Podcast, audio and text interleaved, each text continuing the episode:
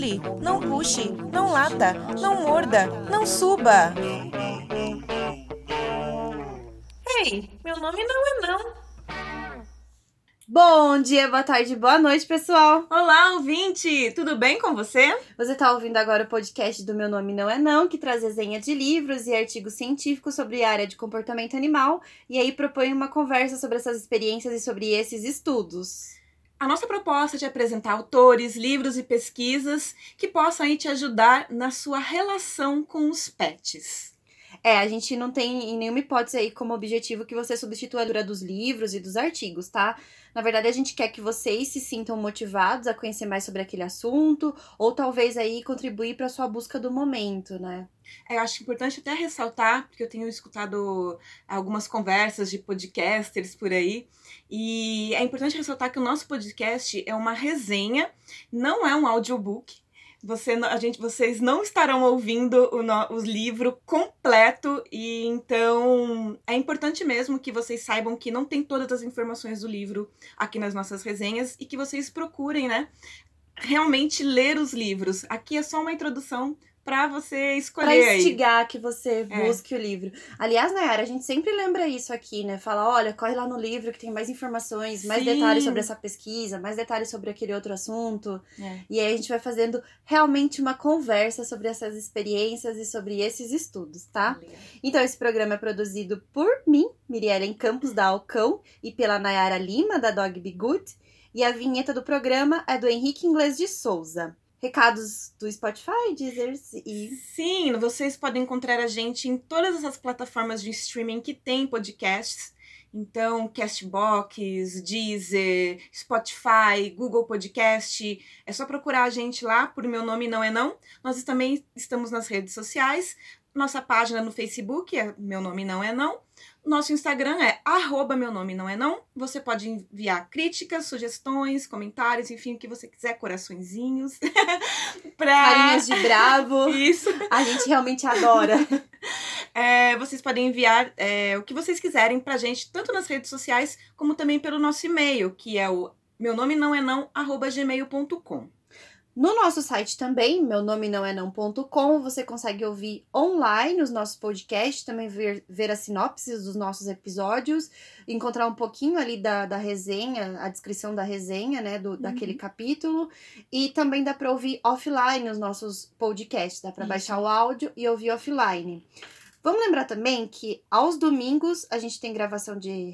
A gente tem. solta episódio de resenhas de livros e durante as semanas vão saindo os drops, que são aí com assuntos mais livres ou com temas de artigos científicos, os mais atuais. A Nayara uhum. fez aí um drops muito bacana nessa semana que passou sobre um estudo com ratos, então corre lá, é o episódio 33, vocês vão adorar. Então, acho que é isso, Nayara. Mais alguma coisa? Acho que não. Vamos para o o episódio de hoje sobre consenso, a nossa saga de consenso. É, o consenso, ele é do John Bradenshaw, que é um antrozoologista, ou seja, uma pessoa que estuda aí a interação humano-animal, e ele trabalha focado em animais domésticos, mais especificamente cães e gatos. Ele também é diretor do departamento de antrozoologia da Universidade de Bristol, na Inglaterra é um dos fundadores da Sociedade Internacional de Antrozoologia, também um dos fundadores da Universidade Federal de Bem-Estar Animal. E o Braden Shaw também, né, Nayara, ele é conhecido nas mídias por trabalhar com documentários de gatos, né? Por uhum. montar documentários de gatos. Tem aí alguns documentários famosos, como Cats Uncover, The Secret Life of the Cat, que é a vida secreta dos gatos, e Little Cat Diaries, e, e, ainda ele escreveu o Cat Sensor. Por favor, traduzam, traduzam. tradutores. É.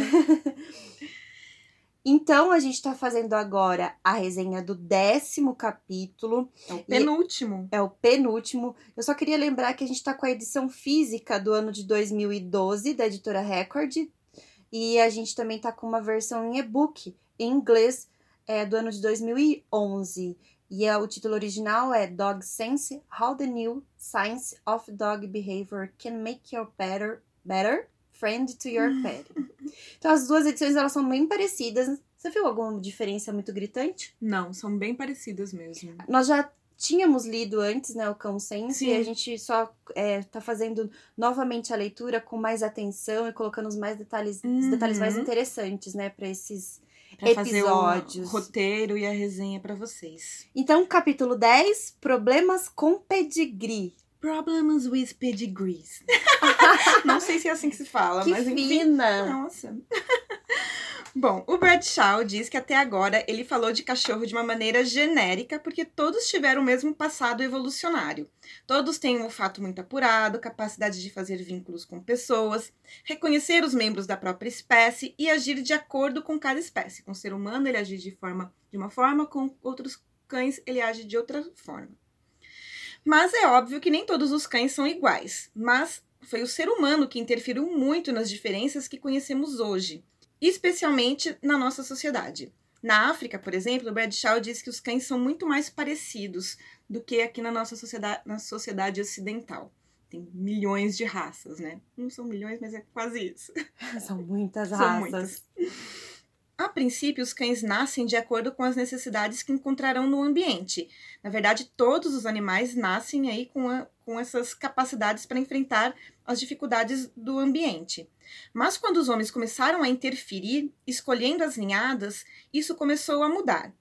As capacidades que permitiram os cães viverem nas ruas urbanas foram substituídas por aquelas que permitiram uma convivência incluindo cães de caça, guarda e mesmo uma boa companhia. Será que deu para entender? Então, que nos aproximou também permitiu essa, esse passo a mais aí no nosso relacionamento. E esse processo continuou, nunca pensando, infelizmente, no bem-estar dos cães, mas em formas extremas, como os mastifes desenvolvidos em Roma. Muitas cadelas morreram no parto ou cães precisaram conviver com uma dor intensa por causa das mudanças genéticas geradas pela interferência humana, como um corpo muito pesado para os seus ossos. Pra quem não conhece o Masti- o Mastim, ele é uma raça gi- giant, né? Uma raça Uhum. gigante, realmente com muitos problemas articulares. É uma raça bem complicada mesmo. E cães que deveriam ter morrido na natureza porque eram enfermos, enfim, foram selecionados para procriar. Ou seja, esses cães que não teriam essa cadela, que provavelmente teria morrido, porque os cães eram muito grandes para o porte dela, e provavelmente a ninhada dela também teria morrido. Ou seja, isso não teria evoluído. Esse gene não teria passado adiante, né? Exatamente. Carga Mas genética. com a, com a interferência humana, isso começou a acontecer. Os cães reproduzem mais do que o necessário para a sobrevivência da espécie. Porque realmente na natureza não é fácil, né, gente? Não é fácil, principalmente um cão sobreviver até chegar à fase adulta e reprodutiva. Se eles não forem adaptados ao ambiente, ainda mais. Mas a humanidade interferiu neste processo por diferentes propósitos. As gerações de novas formas de cães, inevitavelmente, deixaram vítimas em seu rastro, diz o Bradshaw. E isso é bem pesado, né? Eu acho pesado, mas eu acho que também é um alerta, né? Pra, É. nossa, pra consciência de muitas raças que a gente vê com problemas é, relacionados até a comportamento por sua Uhum. carga genética. Mas vamos falar isso adiante. É. Chegaremos lá. ah, mas os tempos mudaram e as- a maioria das pessoas não gostam de ver animais sofrendo, né? Filhotes não são mais considerados descartáveis e há grandes clamores populares na mídia quando vemos maus tratos. Nós buscamos fazer com que os filhotes cresçam saudáveis e felizes. E os vários veterinários que existem hoje nos ajudam nisso. Porém, temos falhado muito com os nossos amigos caninos. Muitos sofrem de várias doenças e a nossa necessidade de antropomorfizá-los, incluindo na aparência física, tem gerado cães agressivos e com defeitos de temperamento, como a Mirielle até já deu uma introdução. A saúde física e psicológica é o que menos tem importado. Não, definitivamente não é a nossa prioridade. Muitas pessoas escolhem seus cães pela aparência e não pela personalidade. E no final, esses cães acabam sendo abandonados por não porque são descendentes de pais agressivos e isso acabou sendo transferido para eles também. A reprodução no Ocidente é organizada pelas pessoas. E nos últimos 100 anos, especialistas controlam as criações, sendo a maioria das raças atuais cruzamentos de linhagens com poucas gerações, especialmente se comparado ao histórico de domesticação aí dos cães, que foram muitas e muitas gerações. Cães genuínos estão esparramados pelo mundo, mas a maioria dos cães ocidentais tem algum ancestral com pedigree, ou seja, o seu vira-latinha aí tem algum pedigree lá longe. E as pessoas também têm um orgulho de falar, não, mas ela é, é labrador misturado com é. fox paulistinha. Sei lá, tá, gente? Não vamos fazer isso. Mas só pra dizer que o cachorro tem alguma descendência ali com pedigree, pedigree próximo, é. né? Mas realmente, pelo que o Bradshaw diz, existe realmente uma. Como no Ocidente foram desenvolvidas muitas e muitas raças, é, e existem muitas e muitas raças, talvez mesmo todos os nossos cães de hoje em dia, mesmo os vira-latas, tenham um descendente de pedigree aí é, na sua carga genética. Mas as regras relacionadas aos padrões da raça têm interferido muito na viabilidade genética dos cães de raça. No Reino Unido e no mundo, raças são criadas a partir de membros da mesma ninhada e a partir de uma imposição de órgãos, né, que liberam o pedigree. Assim, essas, esses cães de raça ficam cada vez mais isolados geneticamente, e quanto mais isolados, mais chances de mutações prejudiciais. Há raças de cães que é difícil encontrar genitores que não sejam parentes muito próximos tipo, primo cruzando com primos, né? Uhum. Avós cruzando com uma ninhada que era é. o neto, né? Uhum. Não com nomenclaturas humanas, tá, gente? Mas só para fazer um parâmetro. Nós sabemos que entre humanos, o casamento entre parentes, por exemplo, parentes próximos, é muito raro. E isso acontece devido a problemas de consanguinidade, né? E o Bradshaw questiona a gente. Então, como nós submetemos os cães a isso? Bom, as variações genéticas dos cães podem variar muito, as variações podem variar, como a de humanos. Mas no caso dos cães, quando a gente fala de pedigree, isso acaba se reduzindo muito. O Bradshaw fala sobre a variedade genética de várias raças do Reino Unido: Goldens, Yorkshires, Boston Terriers, Cocker Spaniels terras, e Terras Novas. O autor coloca que a endogamia beneficia as pessoas não apenas por causa da aparência dos cães, mas pelo padrão genético que permite até que eles sejam cobaias de laboratório. Ele não usa esse termo, mas ele fala que a gente sabe que isso ocorre, ele usa, ele fala sobre fazer pesquisas com cães, né? Então, pesquisas sobre doenças humanas com os cães. Ou seja, você tem um padrão genético que acaba facilitando essa questão da pesquisa para reconhecer, para fazer os testes, né?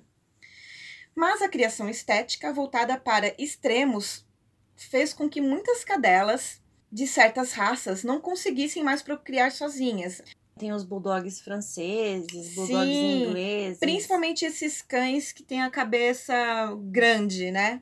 Então, como ela falou, bulldogs, pugs, piques, bostons e outros. Os Americans Bully também, né? É.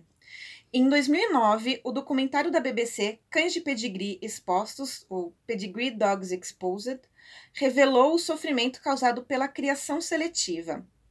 Outro exemplo do autor são os, cavalier, os cavaliers, descendentes de apenas seis indivíduos, gente. Se for fazer uma árvore genealógica de um cavalier, você vai encontrar seis gerações antes dele.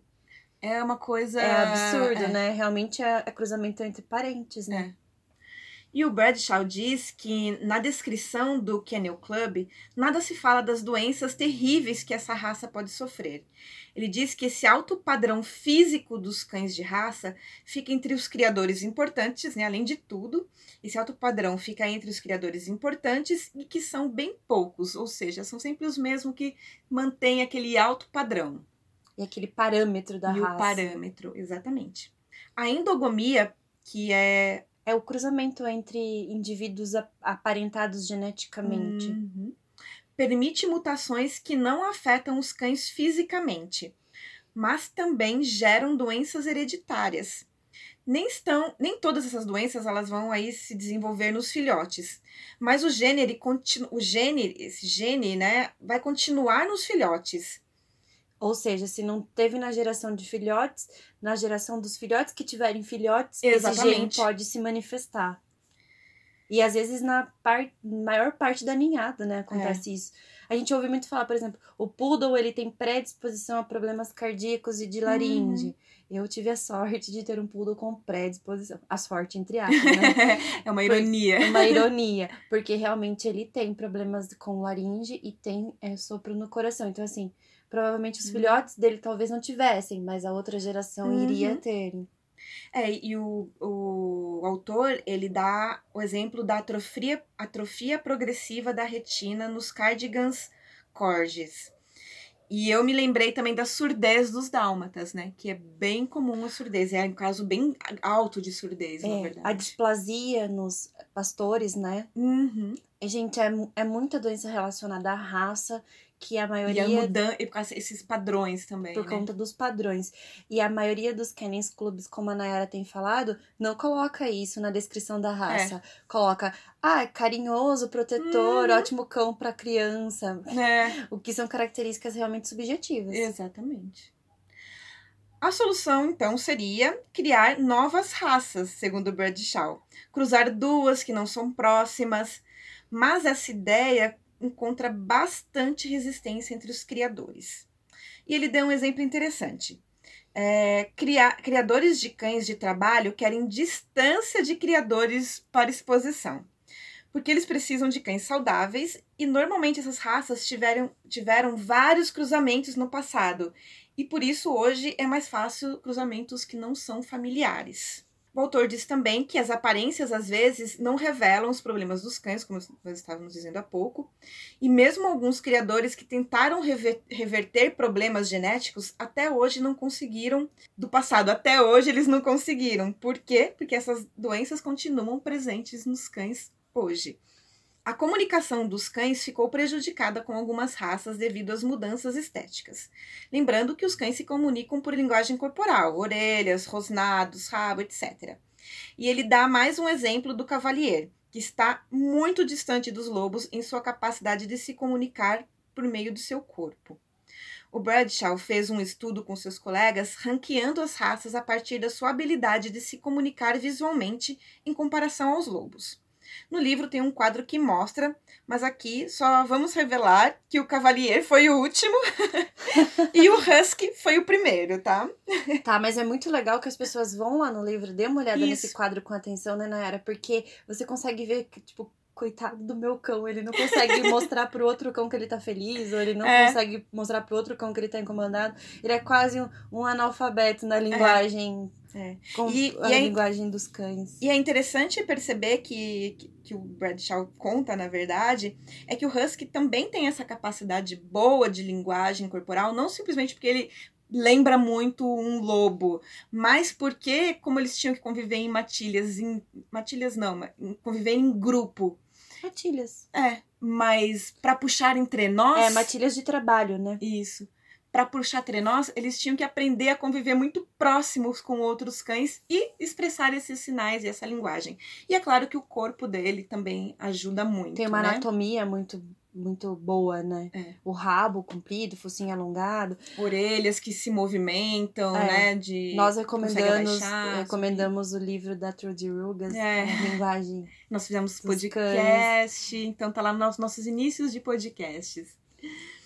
Mas, de uma forma geral, raças menores estão no nível mais baixo, segundo o Bradshaw, dessa capacidade de expressar a linguagem. O que os, os pesquisadores perceberam é que os cães usam os primeiros sinais que os filhotes de lobo emitem. Então, lamber o focinho, olhar para o lado, esses são os sinais que praticamente todos os cães emitem. Assim como no tamanho, esses cães não desenvolveram grandes habilidades comunicativas, permanecendo parecidos com filhotes de lobos. O autor disse que o estudo não é definitivo, até porque foi feito com algumas raças específicas, para a amostragem. Mas ele nos deixa esse alerta sobre como o físico pode afetar a comunicação dos cães. E o capítulo traz um box sobre a linguagem corporal dos cães, em que ele traça em linhas gerais aí como funciona a linguagem canina, que, que não apenas os cães podem perceber, inclusive nós humanos percebemos essa linguagem canina. Bom, as alterações das raças já produz estéticas que dificultam a comunicação dos cães. O que dizer então quando as pessoas, Miriellen, amputam os membros dos, desses animais, hein? Aqui no Brasil, crime. É. Muitos lugares já, principalmente na Europa, em países bem desenvolvidos, também crime, né, Nayara? É. Tem uma lei que não permite mais amputação de membros. Orelha, rabinho.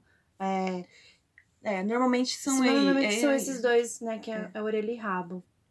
Bom, em 2008, pesquisadores estudaram o impacto da amputação do rabo e usaram até um rabo robótico para fazer esses testes. É muito engraçado, eu adoro essas pesquisas, eu acho muito divertidas.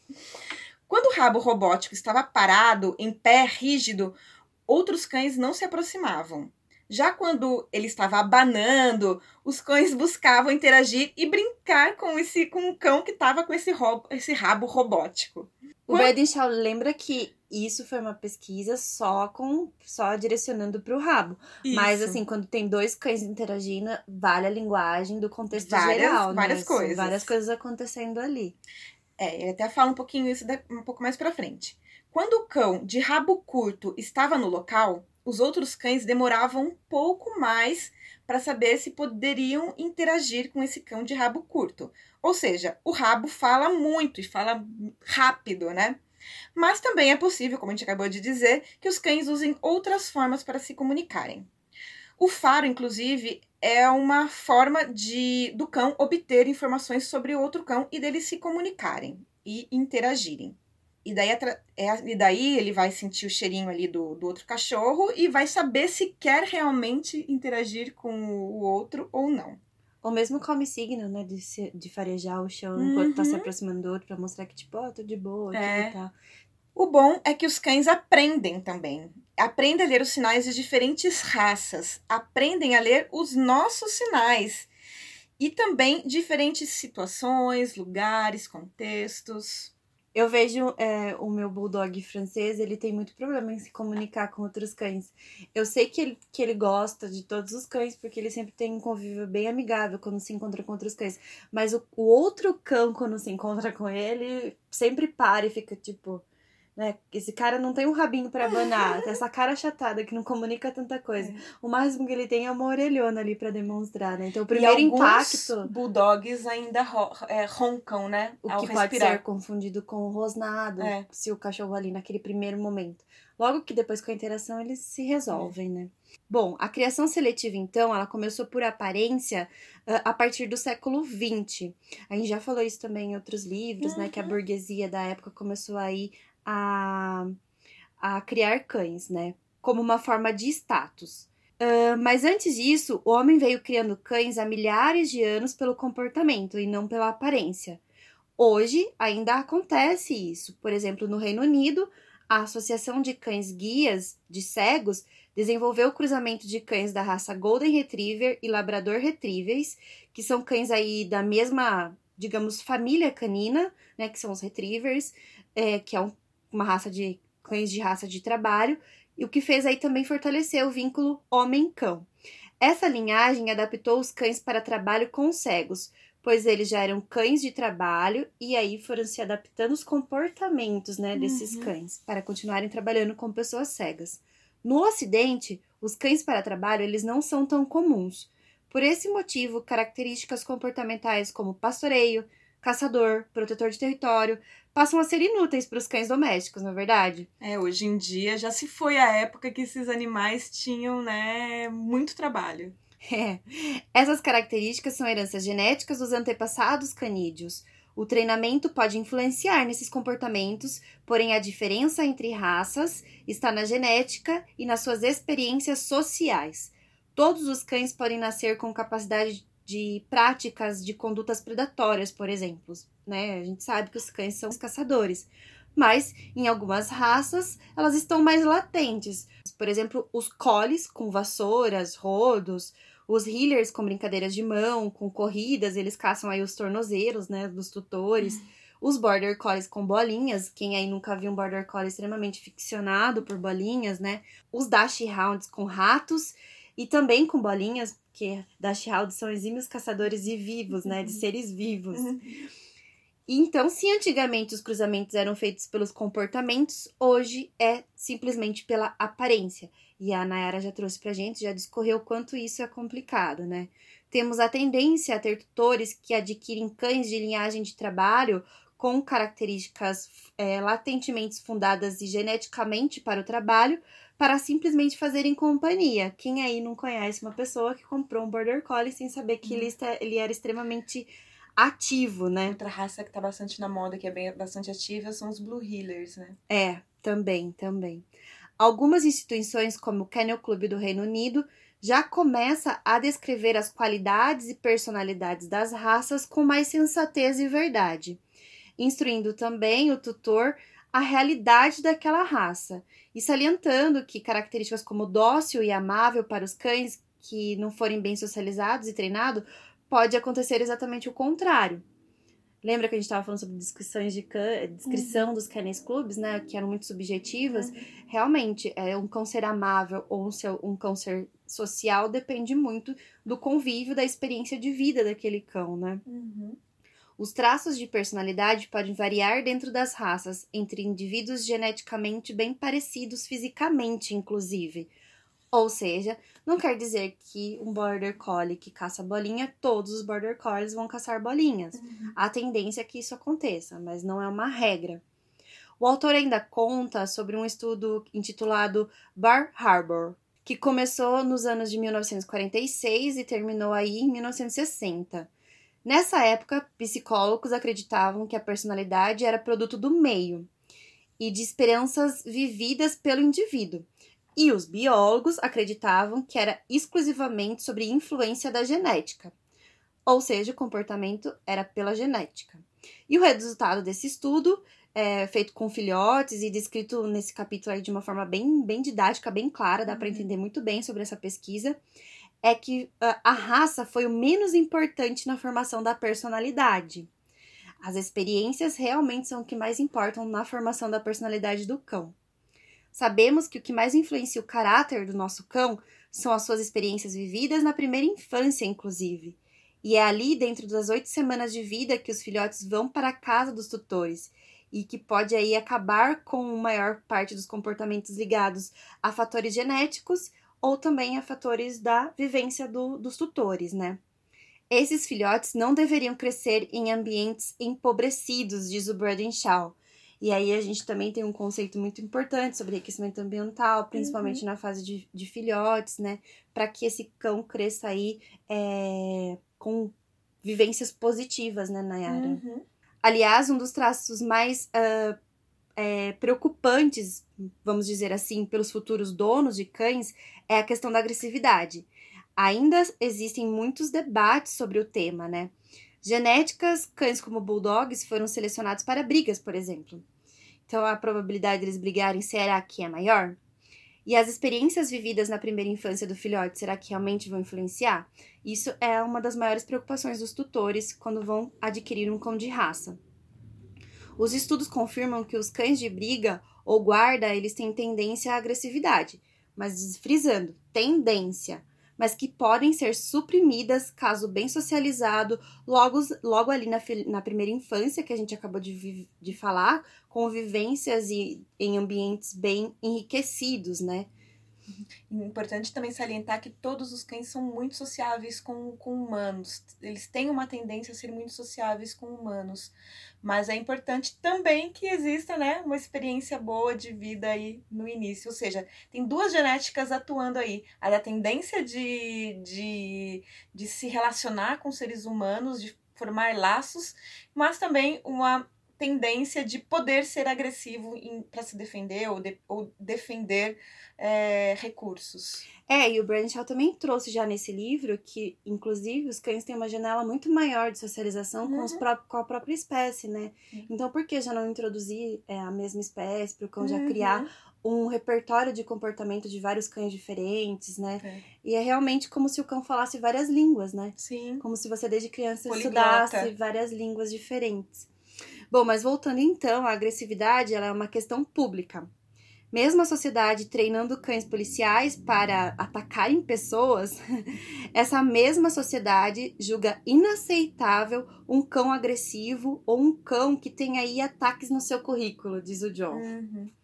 Existe uma variante de leis entre os países, aí com também é, eutanásias para cães que atacam, e a gente já sabe sobre isso, né? E as variantes também estão relacionadas às raças que mais atacam, né? Quem é, já nunca ouviu falar sobre ataques de pitbulls, porque pitbulls são agressivos, porque pitbull atacam, e nananã. Mas será que todos esses cães que atacaram eram mesmo da raça pitbull? Porque a raça Pitbull é cruzamento de outras raças, né? E tem umas descendências bem fortes naquela, nesse, nesse indivíduo. E muitas pessoas que adotam essa raça também cruzam ela com outras raças, e daí a daí o, a genética dele é tão misturada, tipo, quem tem um pitbull de pedigree, pedigree mesmo, né? Pouquíssimas pessoas. E daí, como é que você vai dizer que esse cachorro que não tem pedigree é, foi devido à sua característica genética enquanto pitbull que fez ele atacar a outra pessoa. Na verdade, só tem às vezes a cara do pitbull, mas. É, eu tenho uma vira-lata que ela, ela é a cara de um pitbull, mas eu não tenho como afirmar Uhum. que é o momento de agressividade dela foi por conta de Da sua genética. da sua genética, né? Por exemplo, os American Bully, American Staffordshire Terriers, é, American Staffordshire Terriers, aliás, os Americans, é, como chama aquela outra derivação? American Pitbull Terrier, talvez? É, eu acho que é essa outra variação. Tem um monte de outros derivados É? que são muito parecidos com os pitbulls. Eles não são é, raças tão marcadas com diferenças. Eu consigo diferenciar um husky siberiano de um pastor alemão. Você não Uhum, consegue? uhum. Mas às vezes eu me confundo em diferenciar um American. Staffordshire de um De um pitbull. Pitbull. E se eu for mordida por um American Staffordshire? Posso falar que foi um pitbull. No É. momento ali e falar, não, foi um pitbull que me mordeu. É. Então, isso é muito complicado em direcionar a agressividade para raça tão específicas assim, né?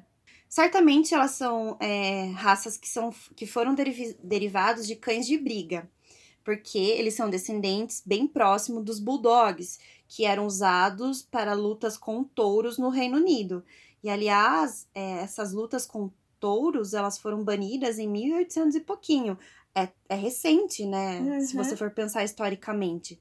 São cães com poderio bélico para a luta, muito É. latente. Mas são cães extremamente amistosos quando bem criados. Quem nunca ouviu também as É. histórias de falar que esse pitbull parece Lassie, esse pitbull parece um poodle, de tão bonzinho que ele é e convive muito bem com crianças e tudo mais, né? Aí surgem, tipo, os mitos das mordidas também, como, por exemplo, o pitbull trava a mandíbula Uhum. quando morde. A gente sabe que não é verdade. Existe um estudo científico direcionado para as mordidas caninas e que tá lá é, explícito que o pitbull não trava a mordida, que aliás não tem nenhum cão que trava a mordida.